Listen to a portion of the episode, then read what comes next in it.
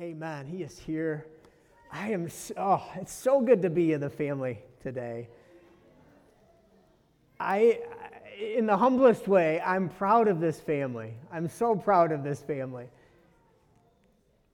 This week was not like many other weeks where I heard from different ones who, when they come into this house as new visitors, they feel the family here.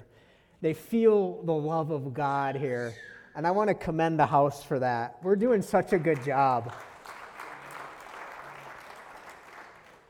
Like all families, we get on each other's nerves at times. It happens.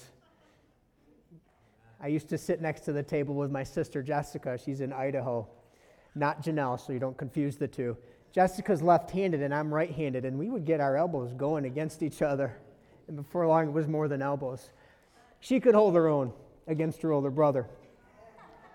But I do. I just feel so proud of this house today. It's so good. God is really, really finding it comfortable to put His love in our hearts so that it can go through our hearts to others. We're doing such a good job. Talked about communion last week, and I'll just say this about that message.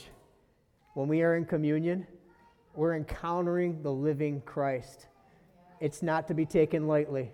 We're in his presence. We're with him. We're in him. But today I want to talk about the union that's in communion. If you didn't know it, there's a union in communion. It's the togetherness that we all experience, that we're supposed to experience in Jesus. The oneness, the family that we're supposed to be. Diverse,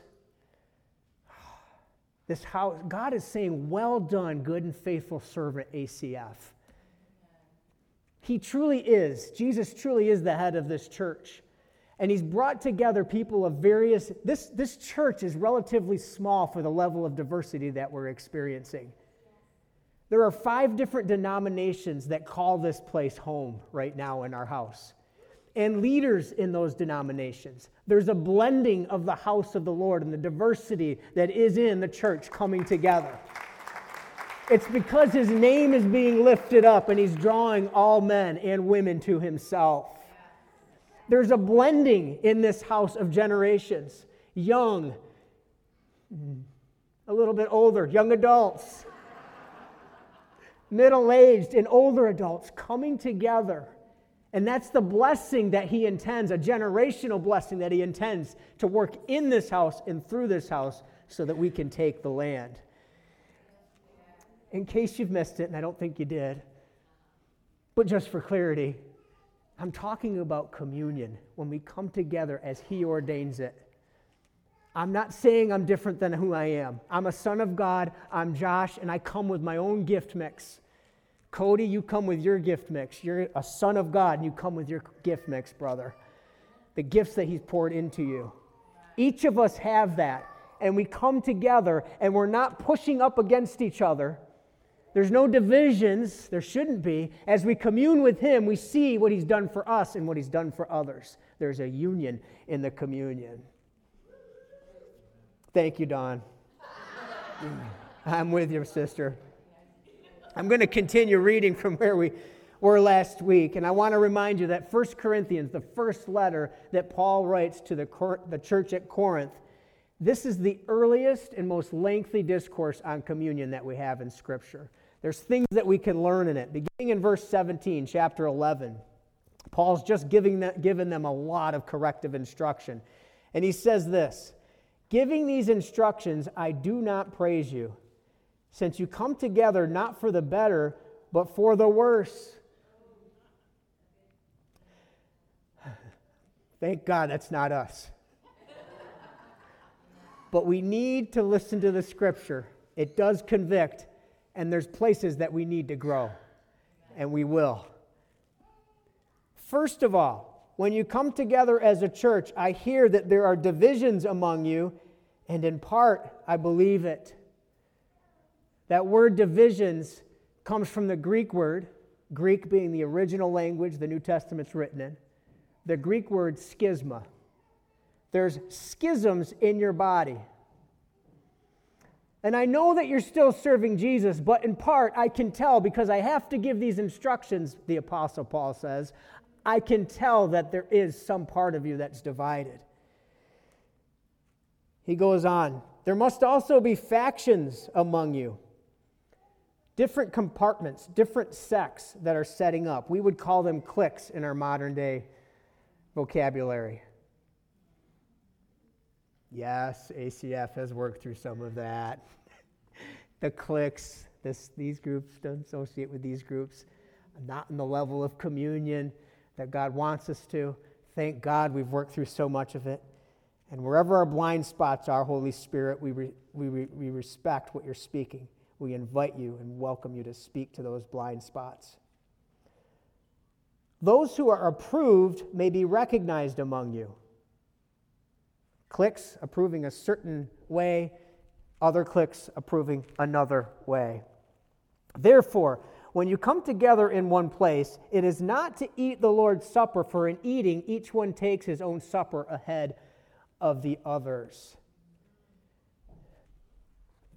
That word supper that we refer to as the Lord's was not originally a snackette. That word supper comes from the Greek word deipnon, which means the main meal, the feast of the day. And so they are correctly, in the first church, we lose this in our history. They are correctly coming together in complete replication of what the Lord has set an example of. And they're having a full meal together. But by the time they get to the third cup, the cup of blessing and the bread of blessing, then they're partaking in communion with Him. But they're doing it in disarray, they're doing it with schisms. Hmm. Some of them are taking their meals ahead of the others. So they're over here at this table, and others are over here at this table. Some of them are haves, and some of them are have nots. One is hungry, and one is drunk. Paul says, What? Do you not have houses to eat in and drink in? He's not saying do away with the Seder, the Passover uh, meal, the full meal, and they're probably celebrating it every week. He's not saying do away with it. He's saying if you're going to come like this, check it at the door because you're coming in reverence before the Lord. This is about communing with Him and being in His presence. And we ought to realize that as much as He loves us, He loves my brother and my sister too. It's important. It's important. Do you despise the church of God and shame those who have nothing? What shall I say to you? Shall I praise you in this? I do not praise you he is praising ACF, though. We're doing so good. We have room to grow. I think I said that before. Amen? This is a picture of the schism that's between the haves and the have nots.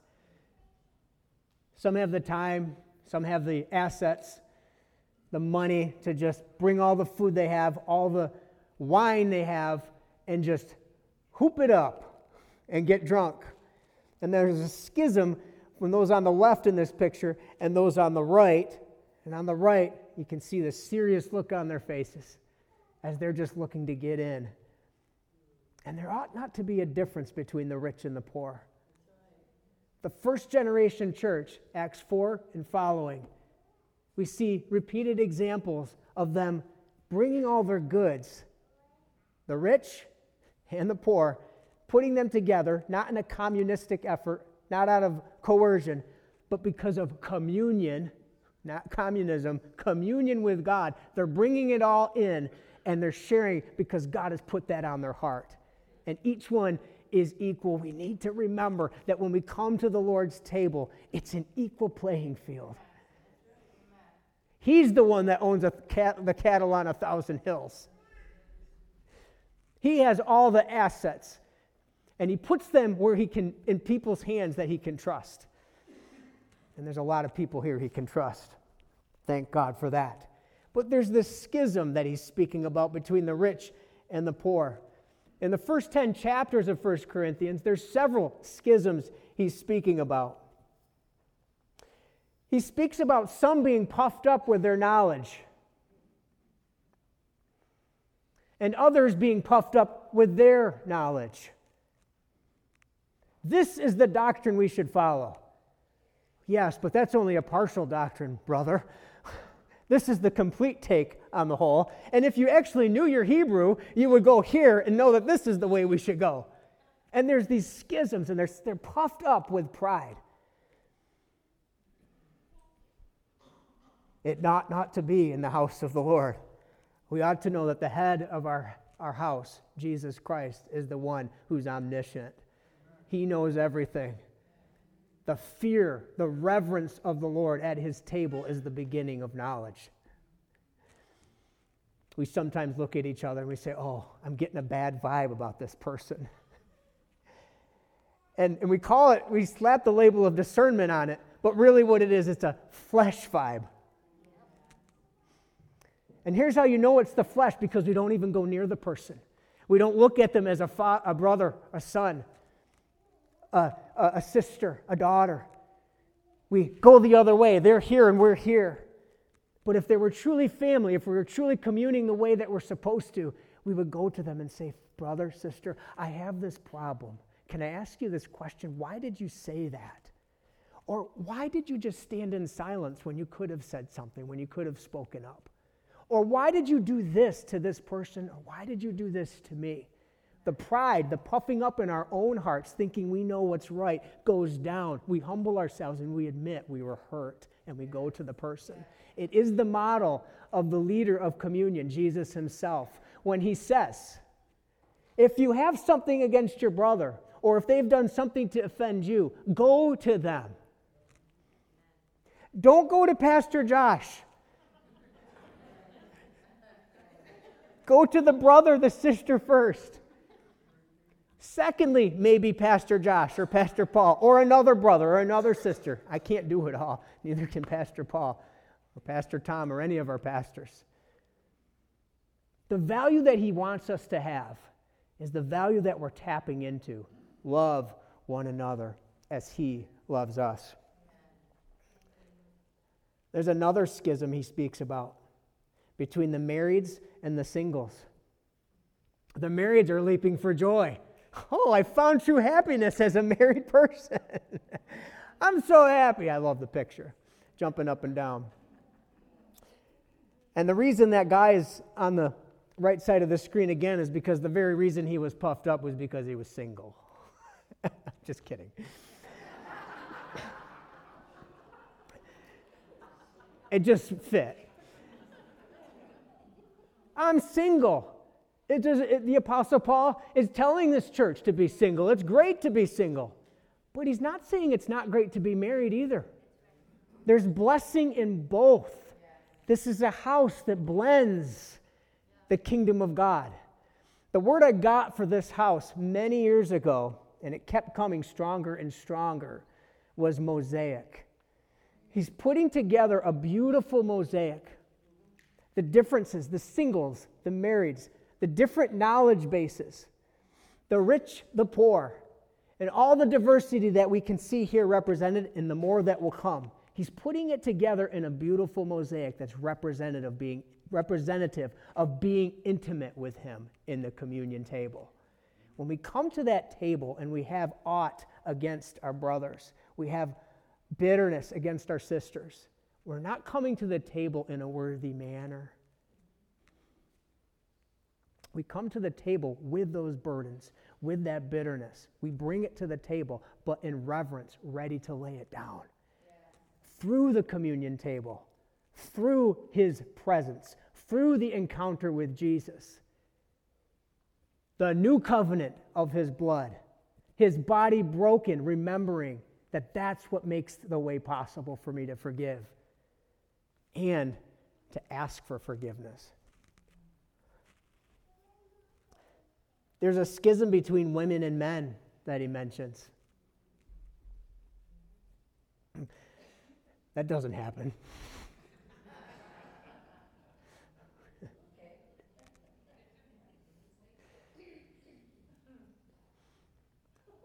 There really is. There's a feministic bent in this early church that's present.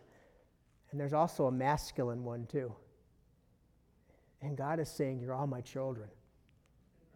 I made you daughter, I made you son, and I want you to be together in harmony like I've designed it before the fall of man, before the schism of sin entered the earth, entered the world. He wants us to be one. There's a union in communion. I'll show you one more. He's speaking to divorce. Husbands and wives not getting along.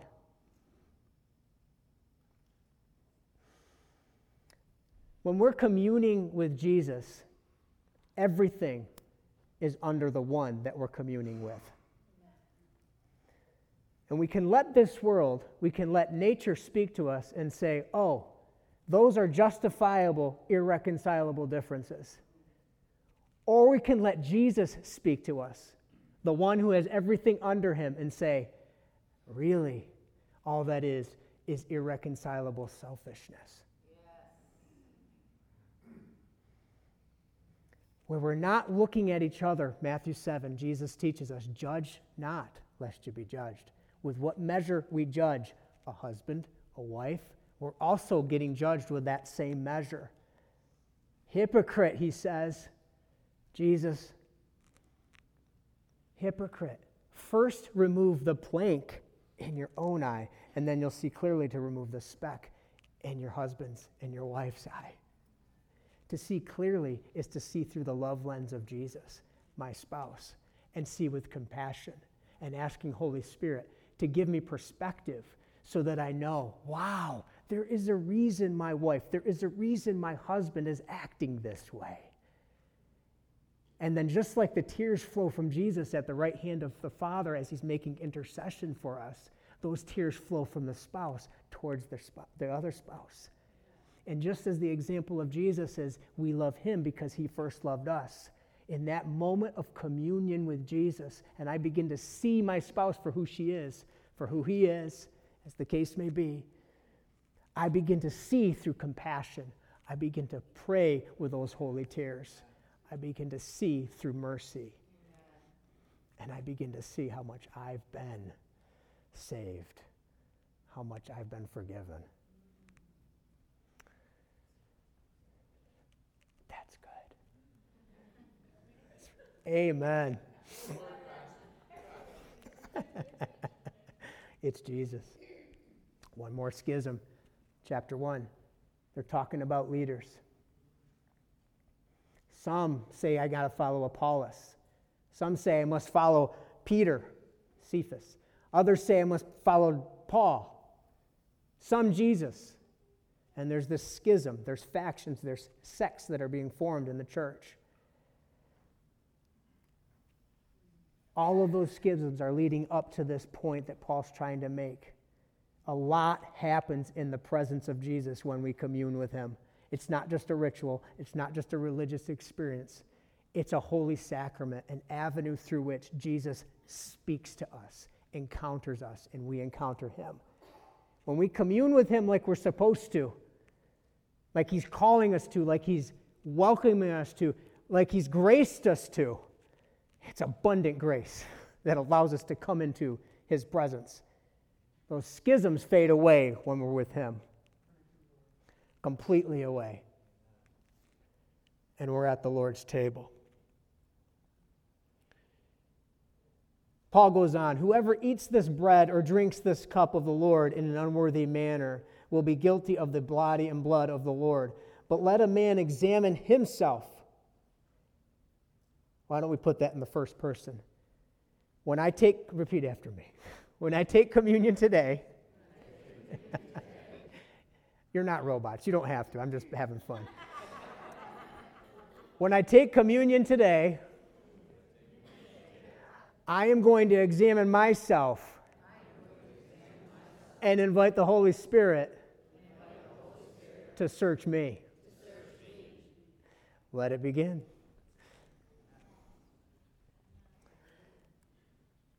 For he who eats and drinks in an unworthy manner eats and drinks judgment to himself, not discerning the Lord's body. not realizing the expanse, the magnitude of what Jesus did on the cross for me. Because I'm too busy worried about the small thing. Relatively so, in my limited viewpoint, the small thing my brother or sister did and the huge thing that Jesus did for me. I need to discern that by the grace of the Holy Spirit when I come to the table. I need to discern, wow, give me the perspective, Jesus. Thank you for how much you have blessed me.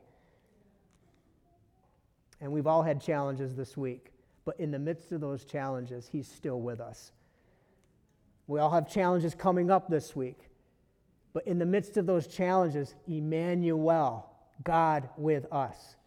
It's an awesome thing. Come to the communion table and we get revelation of that. Thank you, Jesus, for it. I love this picture because it shows what the meal should be. Every one of the people that comes to the Lord's Supper, that comes to the table, is human. We all have stomachs, and we all enjoy being fed. It says in the scripture many times, He gives us food in our bellies, and there's joy with that, but there's also joy in the spiritual food as well. It's both and. But we come, there's something special when we share meal together, including the Lord's Supper, especially the Lord's Supper. There's something special all of the differences, all of the distinctions, we realize that we're on the same playing field. You're hungry, and so am I. And it's amazing when our appetites are satiated what we start to talk about with each other. We start to testify about how we were saved. It, it happens just this week. Wednesday evening, if you don't, if you haven't come, if you weren't able to make it to Better Together, I want to invite you to come this Wednesday. It was awesome. What I'm talking about today is like really happening now, but it, it's happening Wednesday night as we have our life group kickout, our kickoff, our small group kickoff.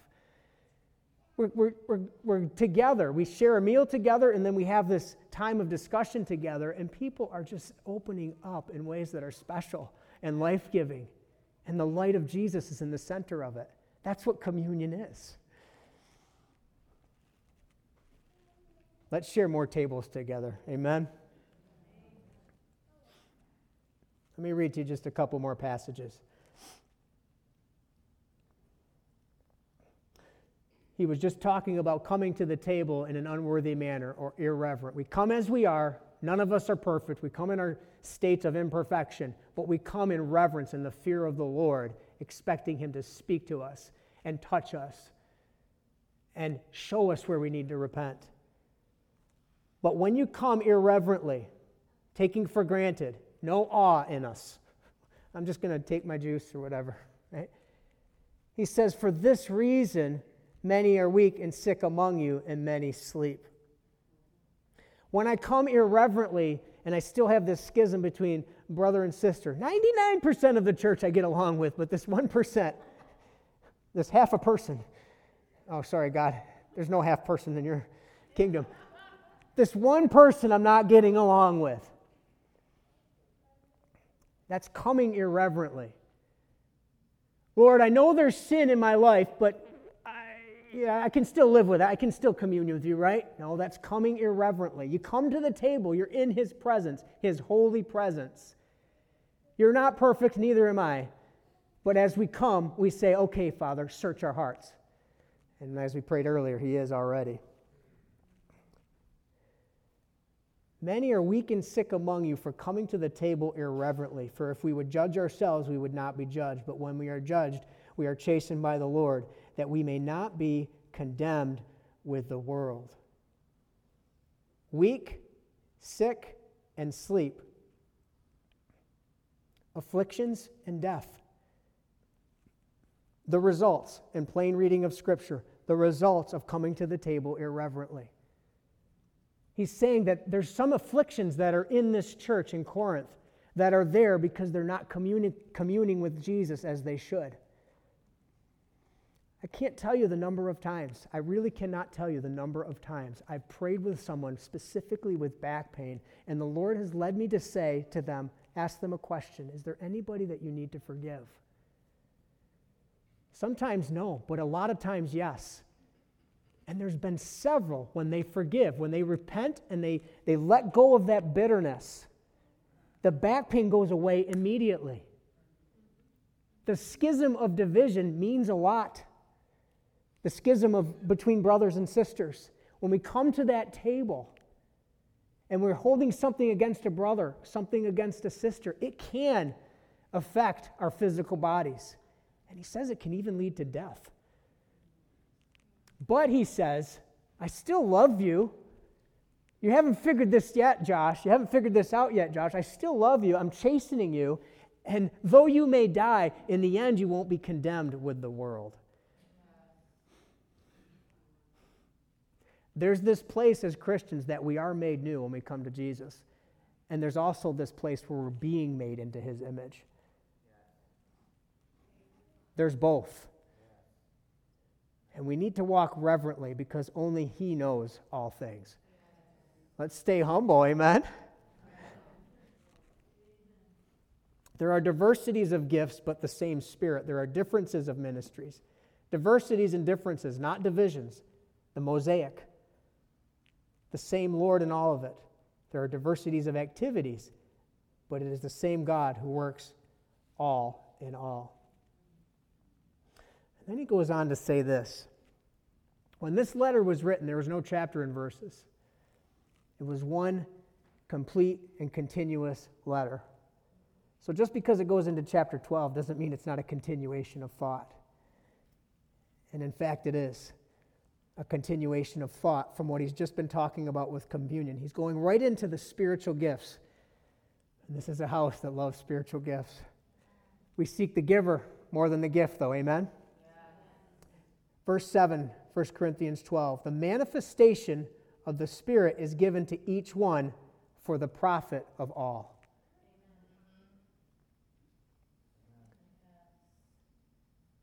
This is what's known as the ninefold manifestation list of the gifts of the Holy Spirit. Words of wisdom,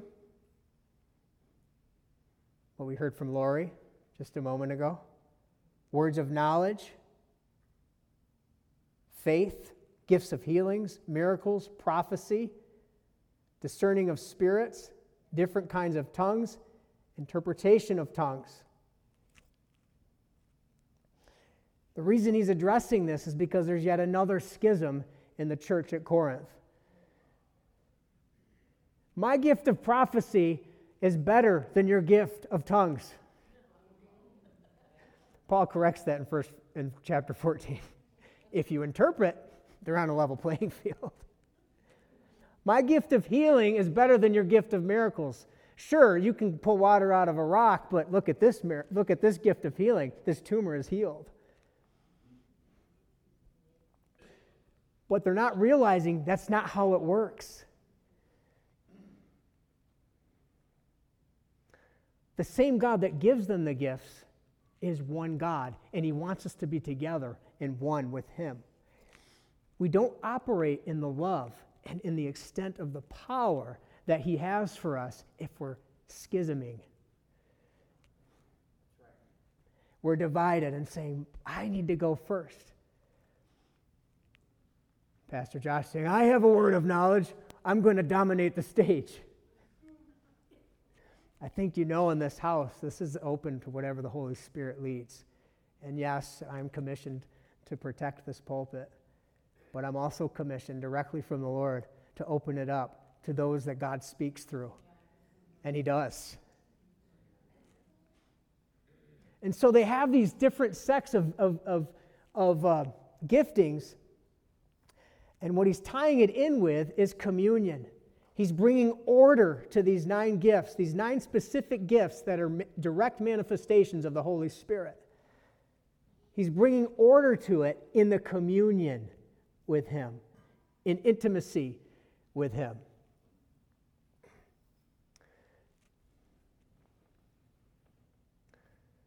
Verse 29, we just read it. For this reason, many are weak and sick among you, and many sleep for coming un- irreverently to the table.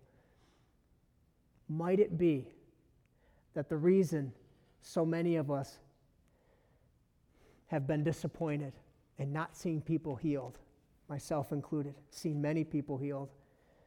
I was telling, I think it was Thursday night at our meeting, I think I'm up to 15% of the people that I pray for are healed. It used to be 10%.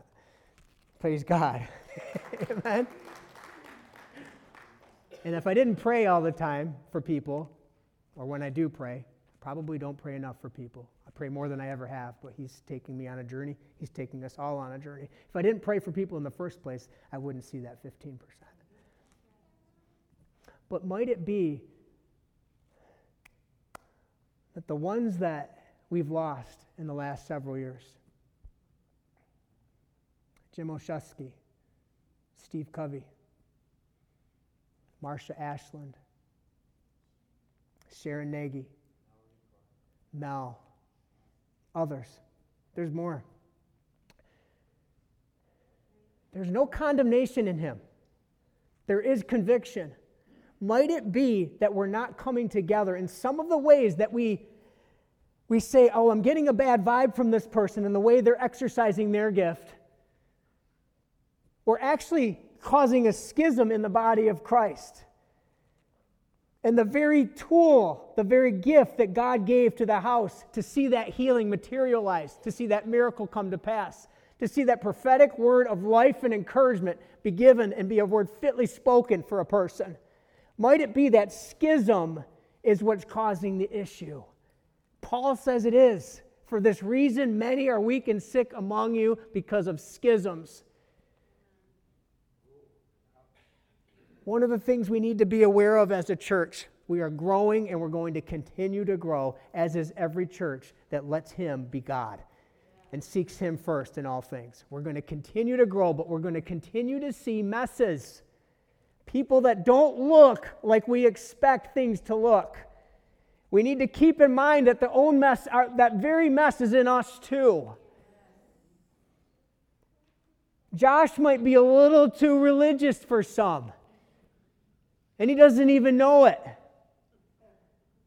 Someone else might be a little too wild for others and doesn't really realize it. But God is bringing together his house. And where his name is lifted up, he draws. He draws. He brings all unto him into the table, the Lord's table, brings us together into communion with him and with each other. We're about to take communion. I'll just show you one more verse. There should be no schisms in you. In the context of gifts of the Spirit, in the context of looking at brothers and sisters and saying, I don't really like what they're doing. That the members, but that the members should be this, have the same care for one another. He's encouraging us to continue to care for one another, and He's encouraging us to get ready to be stretched in our capacities to expand for loving people that are different. We're going to see a lot of it. I love, Abby shared last, last night, she shared a, a vision that she had of um, a homeless person and the homeless person was in the cleft of a rock. This is a person she actually saw, but the Lord brought that back in a vision because God has turned her heart onto the homeless. And he was in the cleft of a rock, and the Lord was showing, showing Abby that he is safe in the cleft of that rock. Jesus is the rock. I love the way that many people in this house are reaching out to the homeless. Are we ready for them? Are we ready for the loud and boisterous? oh, I can be loud and boisterous. If you've been here for any length of time, you've seen me do it. It happens. Are we ready for those that have met Jesus, but their dress doesn't quite show it yet? Are we ready for those that are ready to try and they're bold enough? Maybe we weren't bold enough. And if we're holding them to the same standard that we're held to in our fear, we're not going to let them. They're bold enough to try and do what God is calling them to do. It doesn't mean they're not teachable, it doesn't mean they're not correctable, but they're just trying. And maybe they would be an example, a stirring of faith for this house and for many of us. Wow, I can do it. I can be a Christian for just three months or just a day and actually step out and pray for people and he- see them healed.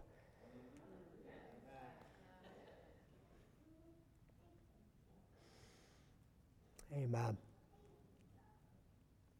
Why don't we stand to our feet?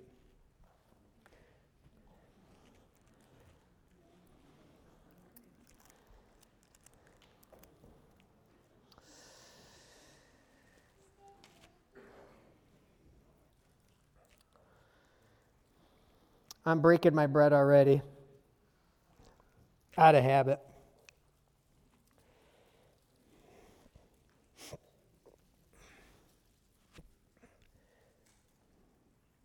You know, there's nothing wrong if you don't want to take communion.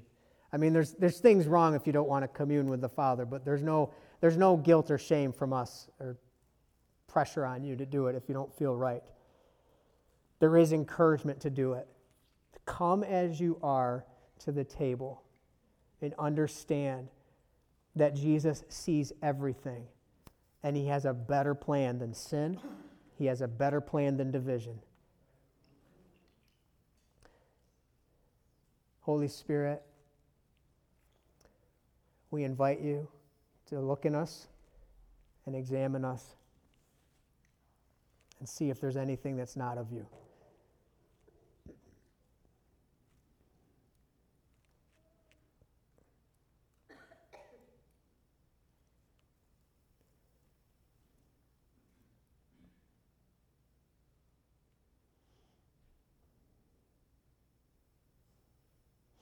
Jesus, we know that you paid the highest price by giving your body and allowing it to be broken for us. We love you, Jesus, because you first loved us. And we love each other and we will love all those that you want to add to your family.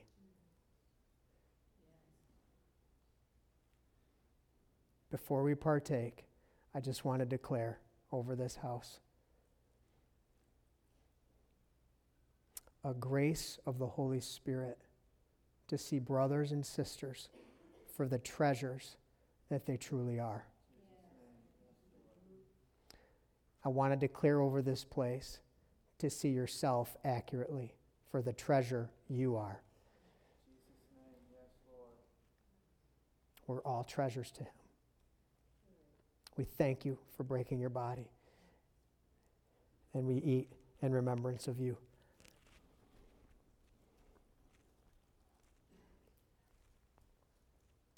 Thank you, Father.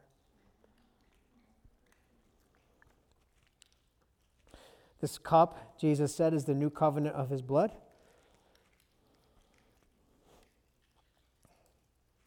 It's a cup of blessing. We're no longer under the Old Testament law, the rituals and the obligations therein. He literally writes his love, his truth on our hearts. That's the new covenant.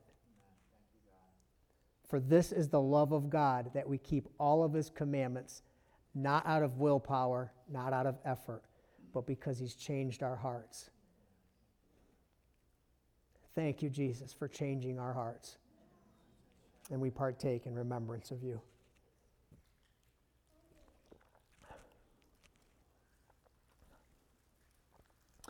Amen. Praise God.